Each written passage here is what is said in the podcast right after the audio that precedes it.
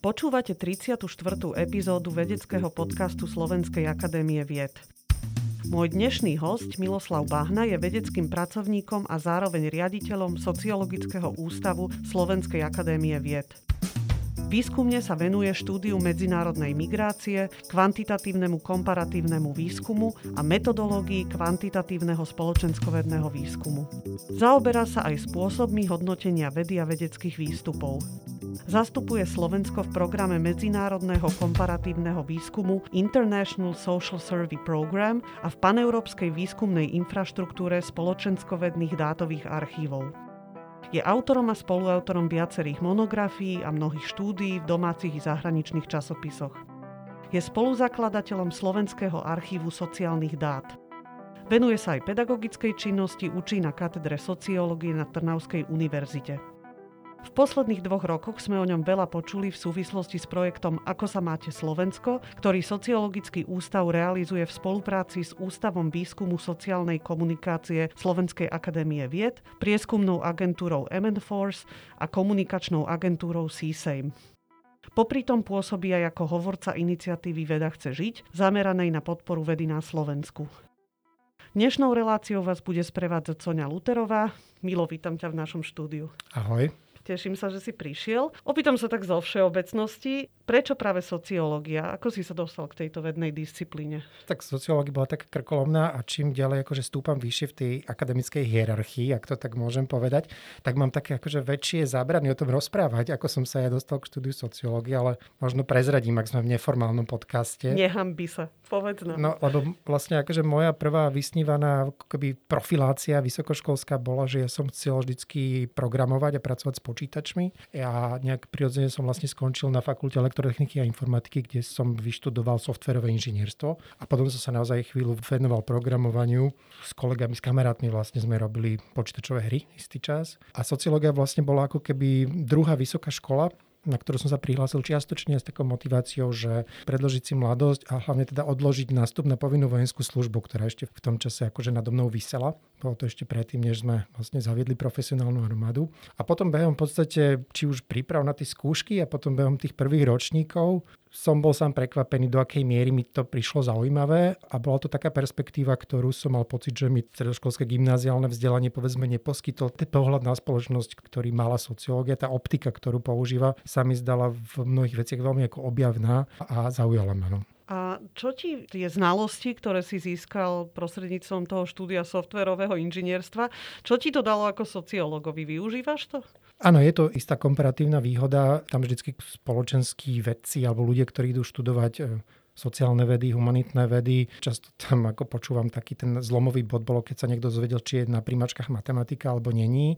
A podľa toho sa vlastne ľudia často rozhodovali, pre ktorý smer pôjdu. Počul som o ľuďoch, ktorých odradilo štúdium sociológie, preto aj tam istý čas bolo na príjmačkách matematika. Pre mňa v súčasnosti je to veľká výhoda, alebo teda používam tie znalosti, skúsenosti aj z programovania, pretože najmä teda kvantitatívna analýza dát k tomu má pomerne blízko a aj tie softvery, ktoré sú teraz ako keby trendy, ktoré používame, povedzme napríklad ERCO, to asi posluchači nepoznajú, ale teda niektorí fanšmekri áno, používa sa to aj v iných oblastiach vedy, je vlastne čo je veľmi blízke programovaniu a jednoducho pracovanie, vyhodnocovanie dát z takých typov zberov, ktoré ja používam. Čiže keď v dotazníku sa spýtate tisíc ľudí, tak potom je veľa spôsobov, ako tie dáta treba upraviť, ako sa dajú vyhodnotiť a ako nájsť vlastne vzťahy medzi premenými medzi tými otázkami a ten spôsob, ako sa to vyhodnocuje, do veľkej miery podobný programovaniu možno aj nazeranie na spoločnosť ako určitý systém, nie? A vnímanie tých javov vo vzťahoch. Áno, v takej tej väčšej, vyššej perspektíve, vyššej miere abstrakcie to platí, hej. Aké témy teraz u vás rezonujú na ústave? Ty sám sa venuješ hlavne téme migrácie, ale aké témy sú u vás také nosné? Dá sa to tak nejak naklastrovať? Sú tam nejaké okruhy? To je dobrá otázka. No. Teraz, keď bavíme sa na tom, čo dúfame už nejaký koniec tej koronavírusovej tragédie dvojročnej, tak fakt je, že pre mnohých z nás vlastne tie naše tematické zamerania teraz posledné dva roky trochu ako keby prekryli alebo konkurovala tá téma covidu viacerí sme mali pocit, že teda to je niečo tak urgentné a niečo tak ako keby dôležité, že pokračovať ďalej v tom svojom skúmaní, ako keby sa nič nedialo, by bolo nejakým spôsobom ako keby nefér, alebo neodrážali by sme vlastne neplnili by sme nejakú tú spoločenskú funkciu alebo objednávku. Takže tam sa stalo veľmi skoro na začiatku pandémie, že sme sa ocitli vlastne v tom partnerstve, ktorý ste spomínali a venovali sme sa teda tomu výskumu, ako sa máte Slovensko Veľa z tých výstupov bolo vlastne takých ako keby veľmi aktuálnych, popularizačných. Pracujeme aj na nejakých takých akože hlbších akademických témach. A potom druhá stratégia, ktorú eh, volili povedzme kolegovia nielen u nás na ústave, alebo aj všeobecne ako stratégia vedcov, bola, že tak poďme skúmať tú tému, ktorú robím, ale z tej perspektívy, že čo s ňou robí COVID. Hej. Čiže v prípade povedzme migrácie, tam som v jednom projekte KOST, ktorý zoskupil ľudí, ktorí sa venujú vlastne mobilite za štúdiom. Teraz je jeden z pilierov je vlastne zistiť, že čo s mobilitou a vôbec so štúdiom v zahraničí na nejakú obmedzenú dobu alebo na celé štúdium urobilo vlastne táto nová situácia, keď boli hranice zatvorené, istý čas boli nejaké karanténne opatrenia a tak ďalej. A pýtala si sa na tie nosné témy na ústave, tak my máme definovaný taký nejaký ako keby náš základný výskumný program, tak sú to také témy ako základná téma sociológie, povedzme sociálne nerovnosti, s tým súvisiace veci, alebo téma zase aktérstva, spoločenskej aktivity a ale takisto vlastne otvárame treba nové témy. Máme kolegyňu, ktorá sa veruje konšpiračným teóriám vlastne ako veľmi profilovo. Zdá sa, že je to téma, ktorá bude ešte aktuálna dlhodobo. A takisto sa snažíme napríklad tematicky pokrývať e, trh práce a vôbec ako pracovnoprávne vzťahy a túto oblasť, kde vlastne sociológia nejak s e, ekonómiou jedna z tvojich hlavných tém, hoci ten tvoj záber je pomerne široký, ako som si teraz pozerala tvoje veci, ale tá téma, cez ktorú možno najviac rezonuješ, alebo ťa poznáme, je téma migrácie. Ano priebehu rokov si sa ňou zaoberal z pohľadu na rôzne skupiny, či už teda pracovná migrácia, migrujúci študenti, rôzne témy. Čo ťa na tej téme fascinuje? Ako si sa k nej dostal? Ja som sa k tomu dostal v čase, keď som vlastne písal diplomovú prácu, keď som končil magisterské štúdium sociológie a to bolo obdobie vlastne tesne pred našim vstupom do Európskej únie a bolo to tá situácia, keď vlastne veľa mojich kamarátov, známych, spolužiakov či už plánovalo odísť, alebo už boli odídení ja som to vnímal ako nejakú situáciu všeobecného odchodu a fascinovalo ma to, že ako jednoducho niektorí ľudia vlastne dokážu pracovať s tou myšlienkou, že teda niekam odísť a prípadne aj natrvalo, vlastne pretrhať tie nejaké väzby a tak ďalej. Pritom sa zdá, že človek je pomerne často ako keby veľmi ukotvený v tom svojom nejakom sociálnom okruhu.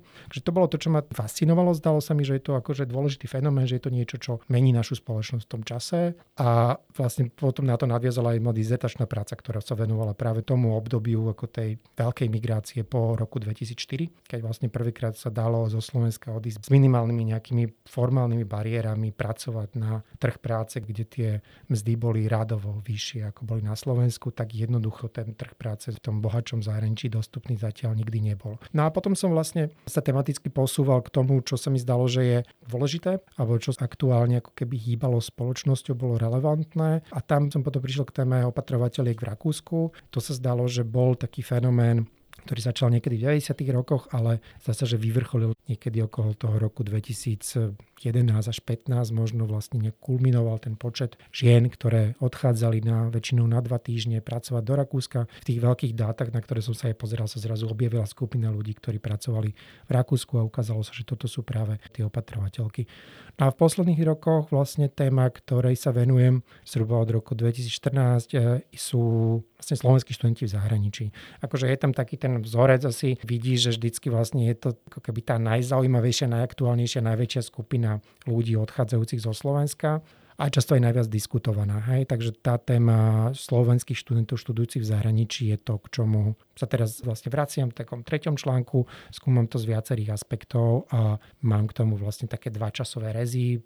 Prvý výskum bol v 2014, druhý bol v 2020, takže viem povedať aj, k akým zmenám došlo, povedzme. Mne sa veľmi páči, ak si vystihol, že vlastne ako mnohí z nás, ako spoločenskovedných vedcov, vedkyň, vlastne reagujeme na naše vlastné skúsenosti a na to, čo si sami práve v sebe riešime, alebo ľudia okolo nás riešia. Ako to bolo s tebou? Mal si vlastnú skúsenosť e, s takouto povedzme dočasnou migráciou, alebo uvažoval si ty nad tým, lebo som to tam trošku tak cítila, že si povedal, ak niektorí ľudia s ľahkosťou vedia odísť, tak prečo si ty ostal? Áno, ja som sa na to pozeral práve z tej perspektívy, že prečo je to také jednoduché, prečo je to také jednoduché pre mnohých ľudí. Mne to pripadalo ako veľmi zložité, hej? akože ja som vždy mal pocit, že som ako nejak veľmi, aj som mal pocit, že sa nejakým spôsobom identifikujem so svojím okolím, rád som ho nejak spolu vytváral, spolu menil a cítil som taký nejaký záväzok, lojalitu možno k tomu svojmu nejakému bezprostrednému alebo vzdialnejšiemu sociálnemu okoliu a bolo pre mňa zaujímavé pozorovať, ako treba z mojich kamaráti, kamarátky jednoducho odchádzali žiť. Mnohí z nich teda sú v zahraničí doteraz. Bolo to jednoznačne také obdobie, kedy ostať doma bolo skoro až ako prejavom zápecníctva a nejakej neaktivity. Ja mám pocit, že tým sa doteraz tak do istej miery, akože sme v tej pozícii, hej, akože ten človek, ktorý nikam do zahraničia neodíde, tak môže mať tú nálepku, že sa teda bojí porovnať so svetom, alebo že sa obáva niekam vykročiť. Čiže toto je tá moja perspektíva, ktorom som sa na to pozeral. Čiže ja som osobne niekde dlhodobejšie v zahraničí nebol, zároveň teda ale mám extenzívne precestovanú Európu. My sme Európou cestovali vtedy, keď vlastne ostatní odchádzali do Európy za prácou, tak sme stretávali vlastne v írskom kempingu našich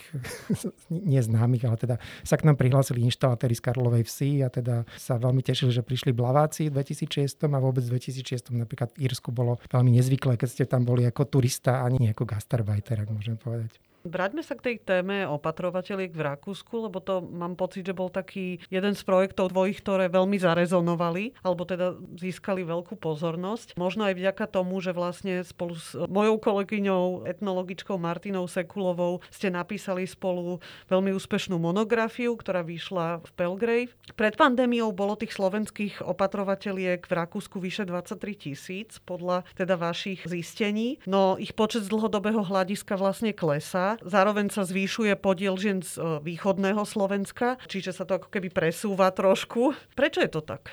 Tak zdá sa, že taký ten veľký príbeh, čo sa okolo toho dá porozprávať, je ten, že keď v nejakých 90. rokoch tá možnosť ako keby ísť si zarobiť do Rakúska bolo niečo, čo bolo tak relatívne ťažko dostupné. Bolo to dostupné skôr cez tie neformálne siete a bolo to naviazané na to, že musíte treba vedieť dobre po nemecky alebo niekoho poznať, kto vám o takejto práce povie a povie vám, že túto táto rodina by niekoho takého potrebovala. Obnášalo to ešte aj potom trošku ako riskantnú situáciu, že chodiť pravidelne cez hranice, ktoré síce boli prístupné, ale povedzme rakúsky colníci sa na to pozerali. Boli ste podozriví, ak ste tie hranice prekračovali príliš často oboma smermi. Potom postupne cez ako keby to uvoľňovanie režimu na hraniciach, jednak cez vstup do Európskej únie, potom už vlastne šengenský priestor, kedy tie kontroly na hraniciach úplne skončili, až po tú vlastne legalizáciu tohoto typu práce, ktorý nastal v Rakúsku. Tam možno naše šťastie bolo v tom, že sme to vlastne aj s Martinou začali skúmať ako keby v tom pravom čase, kým ešte to ako bolo tesne pred tým vrcholom a začali sa tomu venovať vlastne aj médiá, aj nezisková neziskovky, aj vlastne nejaké advokačné skupiny na jednej, na druhej strane hranice. No a potom prišlo to obdobie tej legalizácie. Bol to zároveň spojené s takým atraktívnym škandálom v Rakúsku, keď vlastne rakúsky kancelár, jeden z tých škandálov bol vlastne, že svokra rakúskeho kancelára bola opatrovaná takouto opatrovateľkou zo Slovenska a to bolo v 2006, kedy vlastne to bolo v podstate práca na čierno, hej, nebolo to v rámci tej skémy, ktorú Rakúšania následne pripravili, ako keby našili na tento slovenský prípad, ktorý vznikol tak takto neformálnou cestou. Až po to obdobie tej kulminácie, keď dochádza k tomu, čo ty hovoríš, že vlastne sa postupom toho, jak to opisujem, vlastne stávalo z niečoho takého neformálneho, založené na nejakých známostiach, dobrej znalosti Nemčiny, nejakej takej ako keby aktivity, schopnosti si to ako keby vybaviť. Sa z toho stala vlastne taká práca z núdze a z tej polohy, že to bolo ako keby možnosť dobre si zarobiť v Rakúsku, sa to stalo vlastne únikom pred nezamestnanosťou na Slovensku. A s tým je potom spojený vlastne aj ten ako keby, aj v tých dátach sa dá zdokumentovať, že kým z počiatku to bol ako keby fenomén takéhoto pribratislavského okruhu ľudí, ľudí, keď ja neviem, ženy z Malaciek trebárs alebo z toho bližšieho rakúsko-slovenského pohraničia tam boli častejšie zastúpené, tak táto skupina vlastne opatrovateľiek postupne v tých dátach mízne a objavujú sa naopak opatrovateľky zo vzdialnejších častí Slovenska, ktoré sami o sebe hovoria, že po nemecky len tak slabšie hovoria, ale veľmi silno hovoria, že ten moment, kedy sa rozhodli, že budú v Rakúsku takto pracovať, bol ten, keď treba stratili prácu. Hovoríme o ženách opatrovateľkách, čiže teda mužov je v tomto sektore Asi oveľa menej. Áno. No. Prečo je to tak? No tak tam vlastne ty ako etnologička to vieš rovnako dobre ako, ako ja, že jednoducho sa tam nabaluje celý ten keby komplex očakávaní spojených s týmto typom práce.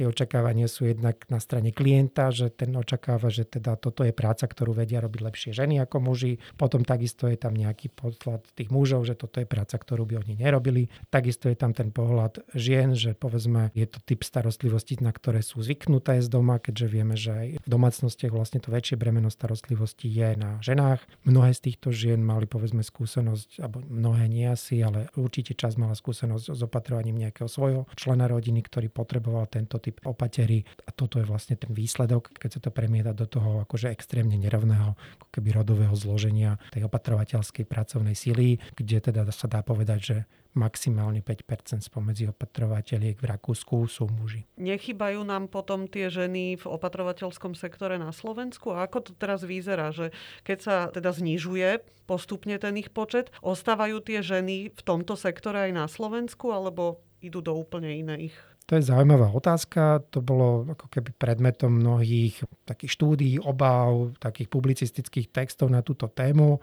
ten náš ako keby vedecký vstup do toho, alebo to, čo viem o tom povedať na základe z toho môjho výskumu, alebo aj z výskumu Martiny Sekulovej, sa dá povedať, že pre ten nedostatok kvalifikovanej pracovnej sily u nás, či už v zdravotníctve alebo v tom sektore dlhodobej starostlivosti, je to ďaleko menší problém, než by sa mohlo na prvý pohľad zdať.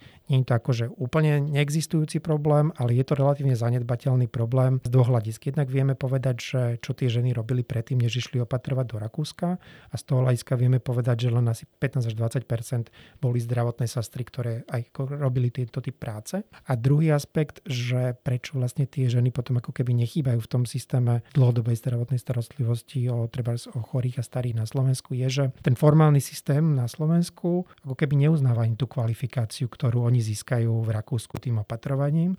Sú to vlastne dva rôzne svety. Vy keď ste, ja neviem, dlhodobá pracovníčka pošty, ktorá po 50 stratíte prácu niekde v menšej obci na východnom Slovensku a idete robiť opatrovateľku, tak po 5 rokoch takejto praxe vás na Slovensku sa nezamestnáte ako pracovníčka nejakého dlhodobého strediska, kde sa staráte o dlhodobo chorých, pretože jednoducho nemáte tú formálnu kvalifikáciu. Čiže z tohoto hľadiska je tam ešte taký ďalší aspekt, ktorý aj v tej knihe rozoberáme, že tento typ ako keby pracovnej kariéry, okrem toho, že je ako keby často spojený s rôznymi ako keby mocenskými nerovnosťami v tej domácnosti. Ja som kedysi začínala s operkami, vlastne tam je ten podobný vzorec je v tom, že ak sa tá práca odozdáva v domácnosti, tak jednak to mnohým výskumníkom, ktorí na to reagujú ako veľmi negatívne, pripomína tie staré typy feudálne spôsoby, keď niekto má sluhu a tak ďalej, tento typ osobných služieb.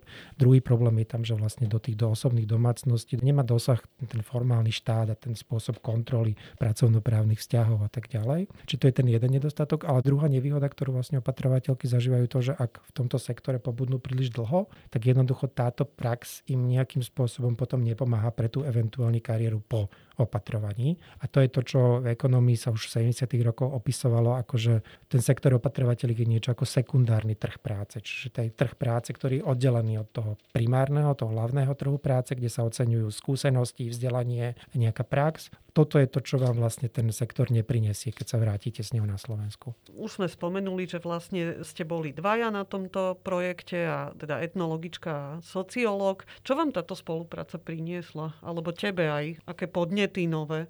Tak ja myslím, že najmä vďaka Martininmu akože kvalitatívnemu materiálu, tak ono to získava potom takú tú hĺbku, hej, ktorú dokážu ponúknuť len tie kvalitatívne dáta. Ja som sa teda osobne za opatrovateľkami stretol len cez tie moje ako dotazníkové dáta. Martina ako moja spoluautorka sa s nimi rozprávala a bolo ako pre mňa veľmi obohacujúce, keď som vedel ako keby ten vzťah, ktorý z tých dát bol očividný, že tam je, čo ja viem, treba medzi príjmom a znalosťou Nemčiny, sa dal zdokumentovať vlastne z tých výpovedí opatrovateľiek, ktoré Martina zaznamenala. A myslím, že aj čitateľovi to ponúklo ako keby také lepšie uchopenie toho, že aha, tak to je preto, lebo vlastne tak toto funguje na tej mikroúrovni. Ten vzťah taký, že povedzme, ak neviem dobre po nemecky, tak ako znesiem treba nové pracovné úlohy, lebo neviem povedať tomu svojmu hostiteľovi, že ale na tomto sme sa mi predsa nedohodli, to nemám v zmluve, lebo treba som ráda, že vôbec tú prácu mám, pretože mám slabú nemčinu, alebo si netrúfam jednoducho ísť do toho sporu práve kvôli tomu nedostatku jazykovej vybavenosti. A toto sa dá pekne zdokumentovať vlastne napríklad z toho materiálu, ktorý je kvalitatívny. Hm, čiže to sú hĺbkové rozhovory. To sú hĺbkové rozhovory. Hej. Tak. Jedným z takých výrazných výrazných momentov, keď som si pozerala to tvoje portfólio, tie práce, bolo sústredenie sa na rodový aspekt, alebo možno až taký rozmer nejakej rodovej rovnosti. Považuješ sa za feministu? Ešte som nedostal túto otázku, ale asi áno, tak ako sa feminizmus, ako mu rozumiem tej definícii, tak je to ako niečo, k čomu sa není problém prihlásiť, jasné. A prečo je to podľa teba dôležité sa venovať rodovým témam alebo rodovému hľadisku, napríklad v tej tvojej téme, povedzme, aby sme neboli všeobecní. Je to súčasťou ako tej všeobecnej tendencii, ku ktorej snad tá naša moderná spoločnosť smeruje k tomu, aby jednoducho každý mal rovnakú šancu v tej spoločnosti sa uplatniť s tým talentom a s tými danostiami, ktoré má. No a ak jednoducho dopredu definujeme vlastne ľuďom ich predpísané roli v živote, tak to samozrejme obmedzuje túto tendenciu a verím, že spoločnosť, kde každý má rovnako dobrú možnosť rozvíjať svoje vlastné talenty, je jednoducho lepšia spoločnosť ako tá, kde to máte dopredu predpísané, či už tradíciou, nejakými zvykmi, alebo dokonca aj legislatívne. S kolektívom spoluautorov ti nedávno vyšla kniha Medzi východom a západom prípad Slovensko. Téma hodnotového ukotvenia našej spoločnosti je v posledných, dá sa povedať, až týždňoch priam. Opäť sa dostáva do popredia, veľmi silno rezonuje. Na aké oblasti fungovania spoločnosti ste sa vy zamerali v tomto projekte? Centrálna otázka tej knižky vlastne bola, že do akej miery ako sa dá povedať, že teda Slovensko leží či už na východe, či už na západe, alebo niekde medzi tým. A snažili sme sa to rozobrať z viacerých aspektov. Ako tá časť, na ktorej som pracoval ja, bola venovaná tomu, že také základné rozprávanie o nacionalizme už od 19. storočia sa potom v 20. storočí nejakým spôsobom vykryštalizovalo do toho, čo sa označuje ako kónová dichotómia a to je taká hypotéza o tom, že ten obraz toho, kto sme my a kto ste vy a čo je vlastne ten národ, sa formoval v nejakých historických podmienkach na východe na západe odlišne a tá hranica je niekde tak, že vlastne Slovensko leží v tej východnej časti, kde by sme mali ten národ definovať ako etnický, čiže mali by sme sa definovať len s ľuďmi, ktorých vnímame ako nejakých potenciálne pokrvných príbuzných a mali by sme odmietať vlastne prijať do toho národného spoločenstva ľudí, ktorí prídu z inej krajiny, len začnú hovoriť, že ja som tiež Slováka, teda berte ma ako Slováka. To by malo byť ako keby v tejto definícii národa nepripustná. A tá druhá je taká tá otvorená definícia národa, to sú jednoducho keby národ ako nejaké spoločenstvo ľudí, ktorí sa do ňoho aktívne prihlásia a vnímajú sa, že sú jeho členovia. To sa označuje ako občianská definícia národa. A tá moja otázka bola, že do akej miery vieme povedať, že tento vzorec platí. A používal som na to vlastne dáta z toho komparatívneho výskumného programu, ktorý som na začiatku spomínala, ASSP. Tam sme vlastne mali keby tri série výskumov. Prvý pochádzal z 90. rokov, potom vlastne z prelomu 90. a 2000 rokov a potom posledný bol vlastne z minulej dekády. Ja som sa tam snažil ukázať, že je to zložitejšie. Hej. Ako ten zásadný záver je, že it's complicated, ale musím povedať, že ten výsledok je taký, že je to zložitejšie a kým tá, keby v tej teoretickej rovine tá typológia alebo tá dichotomia veľmi atraktívna, tak potom na úrovni tých jednotlivých krajín, ktoré by mali patriť do toho východu a do toho západu, tak sa zdá, že je veľký problém nájsť jednoznačný príklon k jednému alebo k druhému definovaniu. Tam ten najväčší záver je to, že teda my sme síce ako keby niekde historicky, ale sme hlavne každý, každá krajina aj každý človek, ale každá krajina obzvlášť ako keby ukotvená v tom svojom kontexte, ktorý je jedinečný do veľkej miery. Existuje nejaká spoločná skúsenosť, lebo to bola tiež jedna z otázok, ktorú ste tam riešili, ktorá spája postsocialistické krajiny medzi sebou a zároveň ich odlišuje od eh, tých západných kapitalistických krajín? Hej, to boli spojené otázky, hej, ten východ-západ a to sa prekrýva s tým postsocialistickým, nepostsocialistickým. Tam je tá odpoveď v zásade tiež podobná. Hej, ako veľmi často používame ten argument, že toto sú postsocialistické krajiny, oni sú také a také, ale keď to rozmeníme na drobné a tak ďalej, vždy tam nachádzame, tá realita sa zdá, že je komplikovanejšia. Jednak už je to príliš ďaleko ako aj od nás časovo, aby sme teda tou socialistickou skúsenosťou vysvetľovali naše súčasné postoje a zase tá realita je pestrejšia, než by sa to ako dalo takouto jednoduchou dichotómiou vysvetliť. Ono by to bolo aj akože veľmi atraktívne, ja by som bol rád, keby to takto fungovalo, lebo my vedci máme radi, keď sa niekde nájde nejaký silný vzťah medzi premennými a je to ako čitateľsky atraktívne, ale aj v tomto prípade ako ten záver bol, že je to oveľa zložitejšie a univerzálne to nefunguje. Jeden z takých dôležitých momentov, ktorý si viackrát spomenul, a možno je to aj taká nejaká zručnosť, ktorú sociológ, sociologička musí mať, je taká nejaká citlivosť na aktuálne témy alebo problémy, ktoré práve v spoločnosti rezonujú. Sleduješ súčasnú ukrajinsko-ruskú krízu a treba rozmýšľaš nad tým, ako to bude vplývať na tú tvoju veľkú tému migrácie? Áno, samozrejme. No ja už som aj dostal teda od médií otázku, teda, že koľko migrantov z Ukrajiny teda máme čakať. Bol som veľmi opatrný v tých odhadoch a samozrejme bol som aj teda ako veľmi opatrný k tomu, že čo sa vlastne vôbec stane. A z hľadiska tej migrácie z Ukrajiny na Slovensku je teda zaujímavé to, čo teda možno bude aj moja výskumná téma budúcta, je, že my sa postupne ako krajina stávame z krajiny emigrácie krajinou imigrácie. Špeciálne povedzme skupina Ukrajincov u nás je taká skupina ľudí, ktorá tu pred desiatimi rokmi takmer nebola a dnes je to vlastne najväčšia ako keby skupina cudzincov na Slovensku, kde skoro 50 tisíc ľudí z Ukrajiny už vlastne ku koncu minulého roku na Slovensku žilo. Zároveň máme veľmi dynamicky rastúci počet študentov vysokoškolákov z Ukrajiny, ktorí už máme početne viacej ako v Čechách. A tam sa zdá, že napríklad súťažíme s Poliakmi v tomto aspekte. A nevieme ešte o tom, že máme oproti Poliakom výhodu, že u nás, keď študujete v Slovenčine, sa neplatí, zatiaľ čo v Polsku sa na vysokej škole platí. Takže je tam ešte priestor pre dobiehanie Poliakov, kde v Polsku študuje asi 40 tisíc.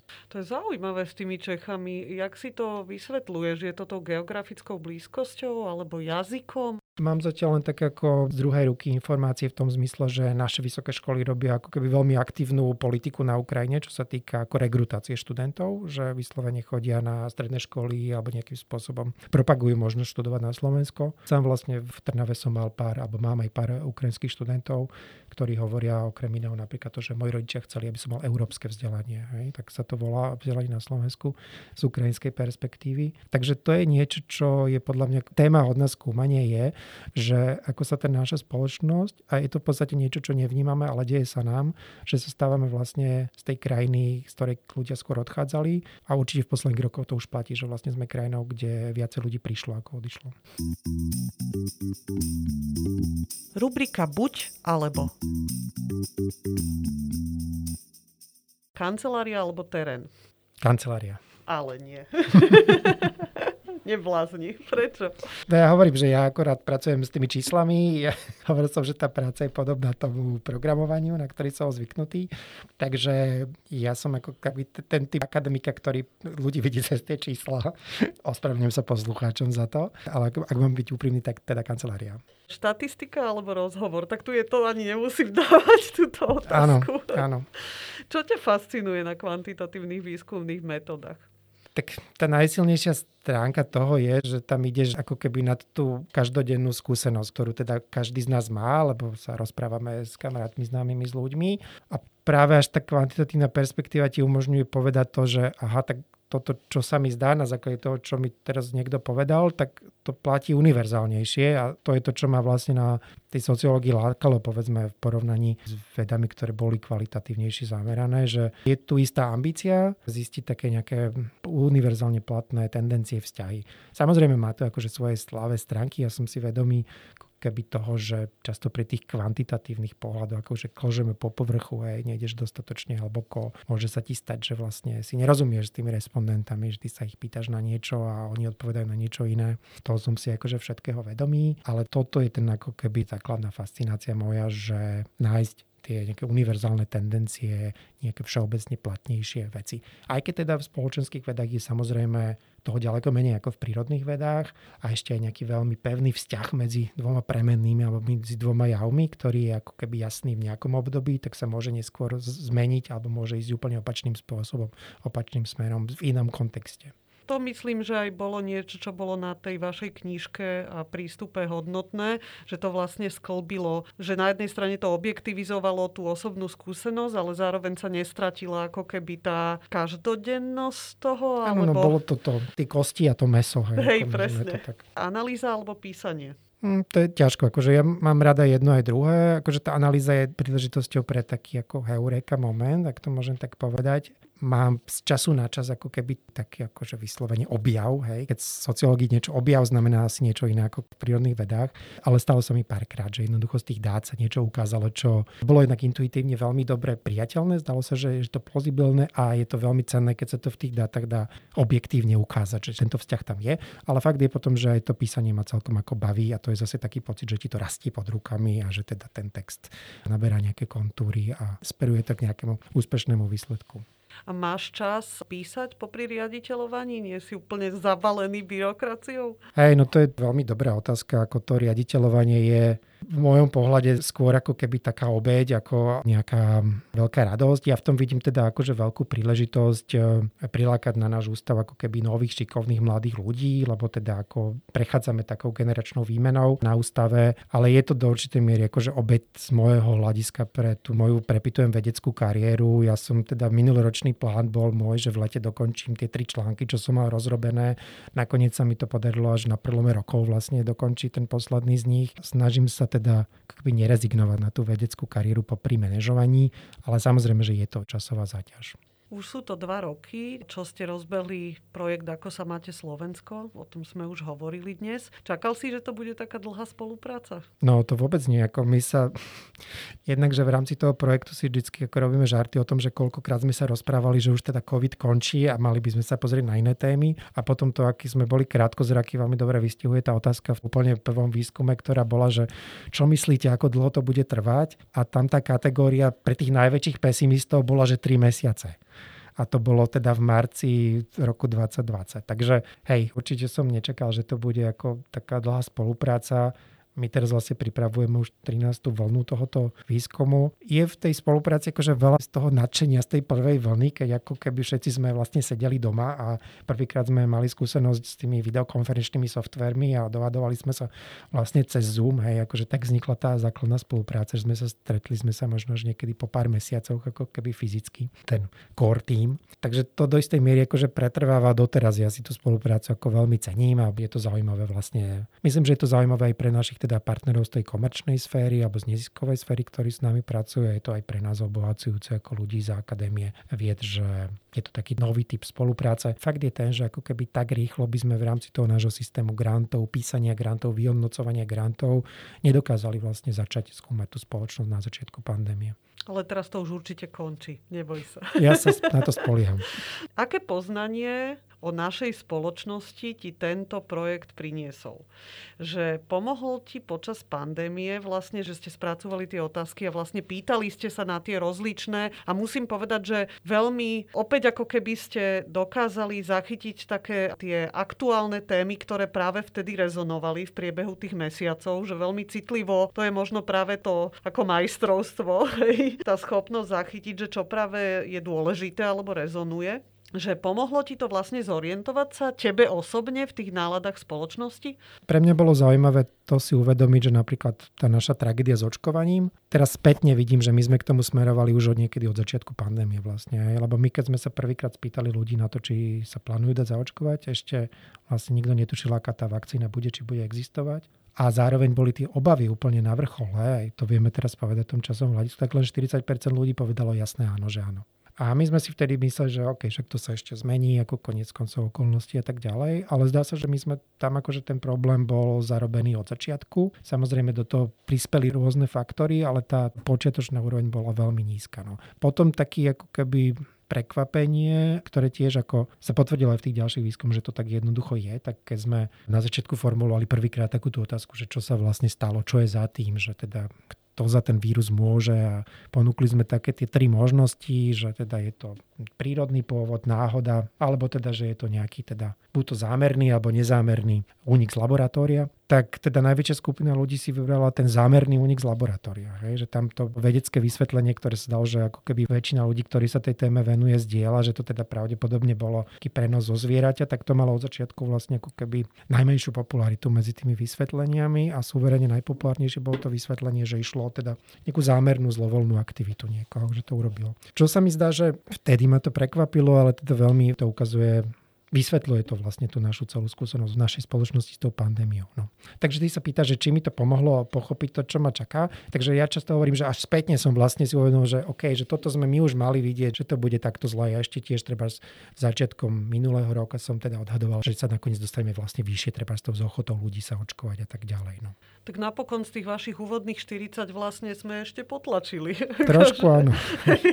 vlastne je to dobré. No a bolo niečo, povedzme, čo ťa pozitívne pozitívne prekvapilo z tých výsledkov? Pamätáš si na nejaký moment? Alebo je niečo, na čo môžeme byť hrdí, keď to tak sugestívne poviem, ako spoločnosť? Ja som istý čas ako keby, alebo teda aj doteraz vlastne hovorím, že za tú našu teraz minuloročnú tragédiu, keď sme boli ako pár týždňov na tých top špičkách v počtoch úmrtí a tak ďalej. A nebolo to ešte výsledkoch toho neočkovania, alebo bolo to vlastne v čase, keď ešte očkovanie nebolo široké dostupné, tak boli často ako keby vinení ľudia, že teda ľudia si nedávajú pozor a sú neopatrní a tak ďalej. Nám tam nevychádzalo, že by ľudia boli neopatrní. Samozrejme dá sa to pristúpať skepticky, že teda ľudia jedno hovoria a jedno robia, ale my sme aj skúsili to, že sme to porovnali s odpovediami kolegami treba z, z Rakúska alebo z Českej republiky a neexistuje vlastne nejaký náš výsledok, ktorý by potvrdzoval tú hypotézu, že povedzme tá naša vysoká ako keby miera rozšírenia tej, čo vtedy bola alfa a vôbec aj tie, tie dopady boli dôsledkom toho, že by tí ľudia boli nedisciplinovaní,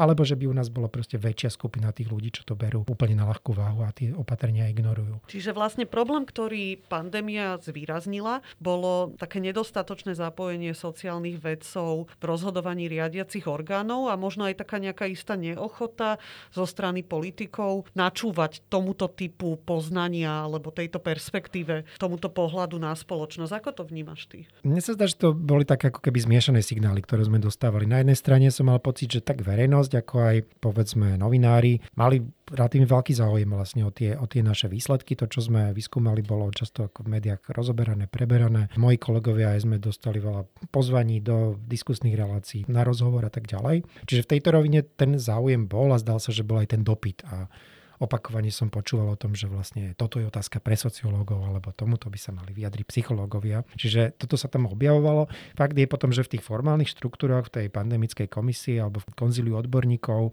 tam to bolo ako dominované jednoznačne povedzme lekármi, epidemiológmi, tam táto expertíza chýbala.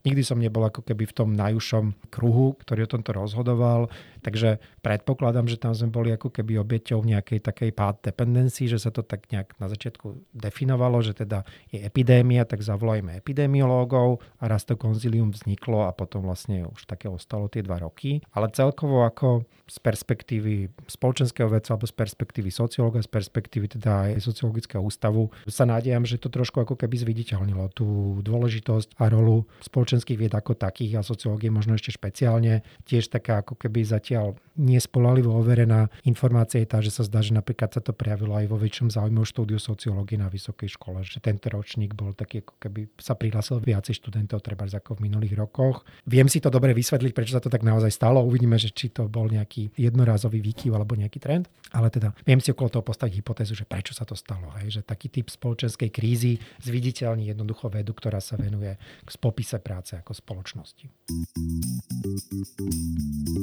Rubrika Veda versus viera. Čo veríš? Ja som optimista, hej, čiže ja verím v tom, že ľudia sú väčšinou dobrí a verím aj v tom, že proste naša prítomnosť tu má nejaký zmysel a že to bude na niečo dobré.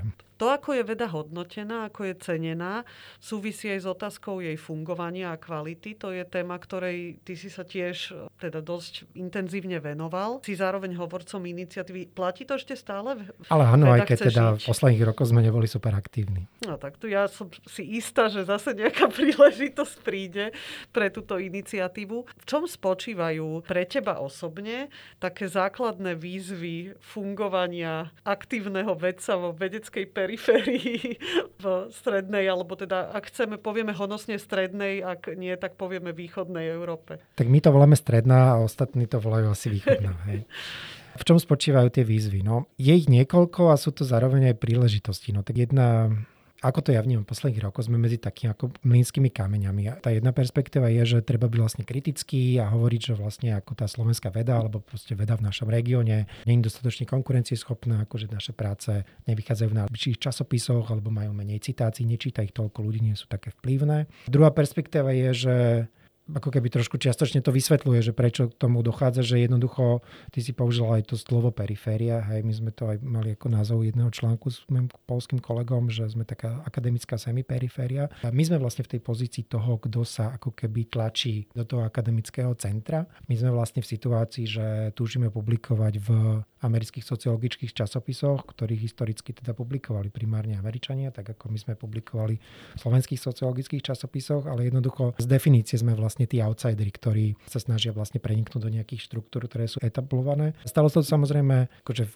nedávnejšej histórii tým našim vstupom vlastne na západ, pádom železnej opony a tak ďalej, ale je to súčasťou nejakého ako keby globálnejšieho fenoménu, že angličtina sa stala vlastne lingua franca vedy a kto vlastne prišiel k tomu ako prvý, tak ten má tú komparatívnu výhodu oproti tým, ktorí prišli neskôr.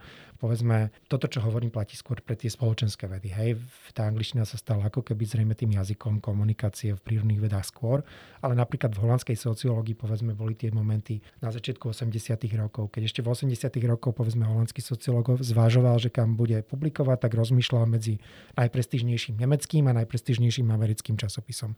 To sa za tých 30 rokov posunulo, takže vlastne ten nemecký časopis časopis už pre neho nie je zaujímavý a smeruje ten svoj publikačný výstup do amerického časopisu. Čiže ten čas, kedy sa dalo publikovať treba aj v Nemčine, vo francúzštine, ten je už preč.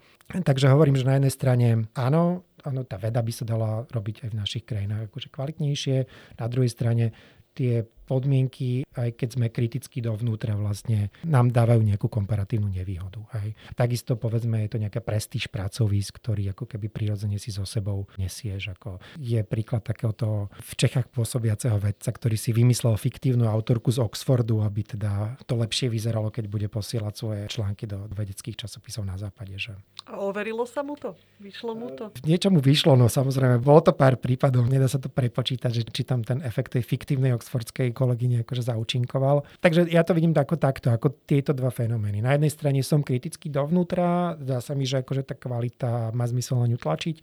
Myslím si, že Akadémia vied tu v posledných rokoch ako keby urobila časť dobrých systémových krokov a takisto ale som teda si vedomý, že takéto ako keby porovnanie bez toho, že by sme zohľadnili ten handicap, je do istej miery ako keby neférové voči tej našej vede. A len teda na marko toho, že teda smeruje, keďže som optimista a myslím si, že to smeruje dobrým smerom. Pred asi dvoma rokmi sme na Akadémii začali v spoločenských vedách ako keby tak špeciálne oceňovať články v časopisoch, ktoré sú v takom holandskom systéme hodnotenia vedy, hodnotenia hodnotené akože tie 20%, petina najlepších časopisov. A keď vlastne sme to zavádzali, alebo keď ten nápad prišiel, tak to bolo ročne vlastne sa na treťom oddelení v tých spoločenských a humanitných vedách vyšli neviem, 3 až 5 článkov v takýchto časopisoch.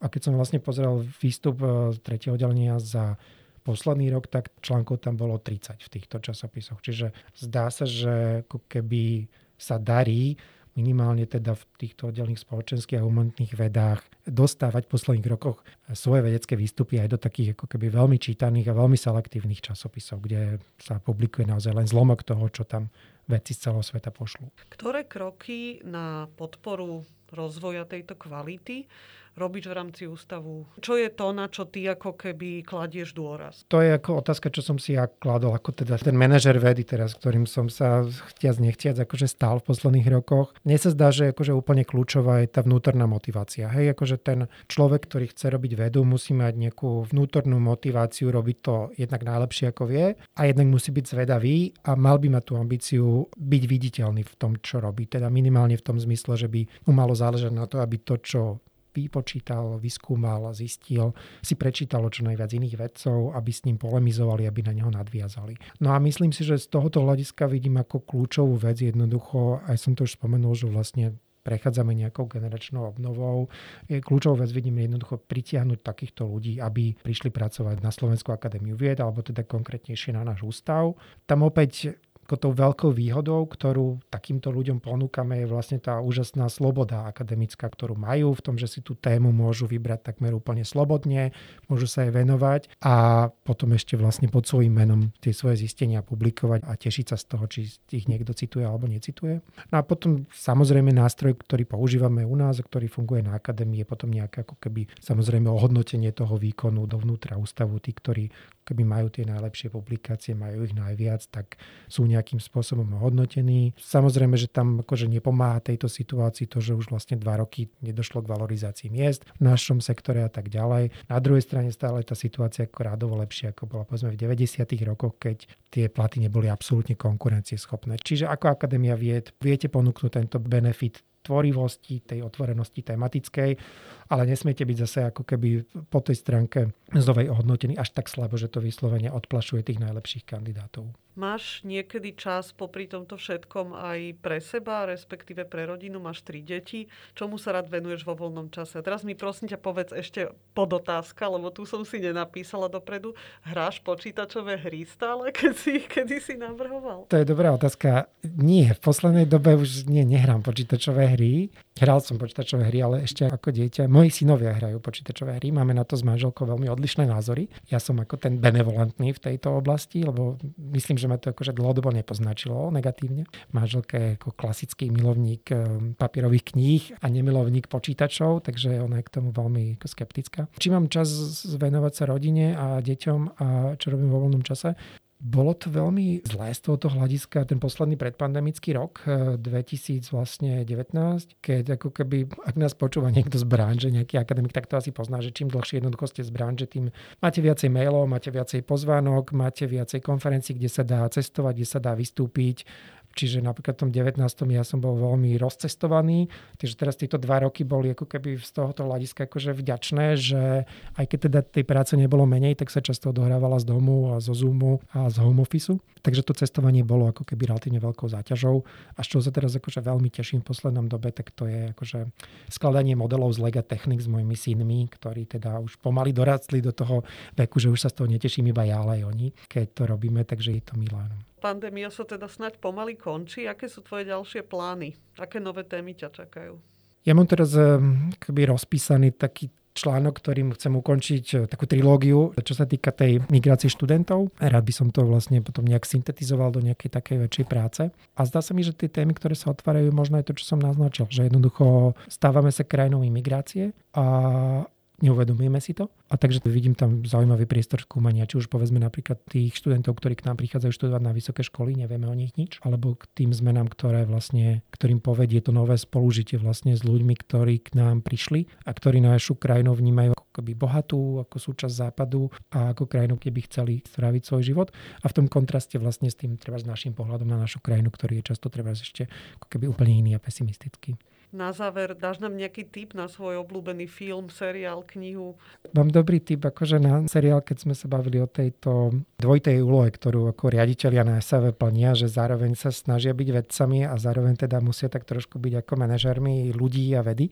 Tak bol výborný seriál, ktorý som si pozrel s veľkou chuťou, volal sa to, že The Chair a bolo to vlastne hlavná predstaviteľka je herečka z Chicago Hope alebo taká nejaká známa tvár. Myslím, že to bola nejaká katedra anglickej literatúry na nejakej americkej univerzite a ona vlastne sa tam stala ako vedúcou, ako relatívne mladá a potom tam vlastne zápasila s rôznymi ako keby takými akademickými problémami a bolo to paradoxne, že to bolo napríklad, že to bolo z amerického prostredia, tak to bolo ako keby veľmi blízke tým, tým zápasom, ktoré vedieme ako, ako riaditeľi aj na Akadémii vied. Ďakujem veľmi pekne. Ďakujem, že si si našiel na nás čas v svojom bohatom programe a som veľmi zvedavá, kam tvoje kroky ďalej povedú. Ďakujem. Ja ďakujem za pozvanie. Dramaturgicky sa na dnešnej epizóde vedeckého podcastu Slovenskej akadémie vied podielali Katarína Gáliková a Sonia Luterová.